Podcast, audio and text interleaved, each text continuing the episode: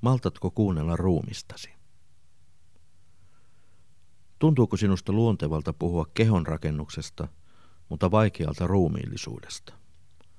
Ruumista emme palvo, mutta kehoa moni palvoo. Olet kuitenkin ruumiissasi niin kauan kuin elät, et pääse siitä mihinkään. Voit vain ehkä yrittää unohtaa sen.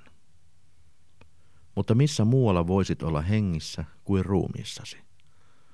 Missä muualla voisit hengittää, missä muualla toivoa, pelätä, ahdistua tai tuntea häpeää? Missä muualla voisit pakahtua onnesta ja hyppiä riemusta? Missä muualla riutua ikävästä tai haluta ja himoita jotakin niin, että se tuntuu munaskuissa asti? Ruumiissasi tunnet loukkaukset ja kiitokset, siinä elät ja kuolet. En tiedä ruumiillisempaa kirjaa kuin raamattu. Sinun ei tarvitse kuin avata psalmien kirja ja löydät lihaa ja verta olevan ihmisen, joka lankeaa maahan, kääntää katseensa, kohottaa kätensä ja huutaa kohti taivasta tullakseen nähdyksi ja kuulluksi. Tuska polttaa hänen luissaan, hänen mielensä murtuu ja sydämensä särkyy. Hänen sielunsa ja ruumiinsa puhkeaa riemuun, kun hän saa avun. Hän vapisee pyhän edessä, sulkee suunsa ja vaikenee.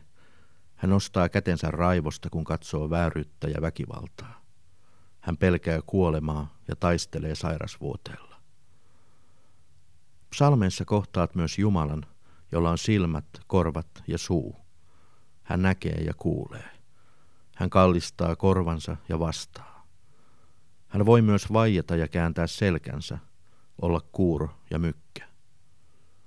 Illalla psalmien rukoilija menee levolle ja nukahtaa ja herää sitten uuteen aamuun.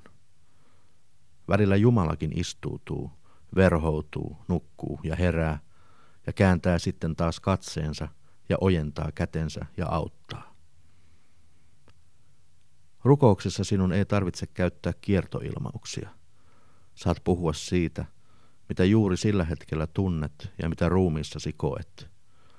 Sinun ei tarvitse kieltää valintojasi, peitellä mielialojasi, tukahduttaa tunteitasi eikä paeta ajatuksiasi. Elämä on jättänyt jälkinsä sinuun. Ruumisi kertoo, mihin olet uskonut ja luottanut, mitä olet toivonut ja rakastanut ja mihin olet pettynyt. Jumalan edessä ei tarvitse selitellä. Kaikki se, mitä olet, huutaa sinussa Jumalan puoleen.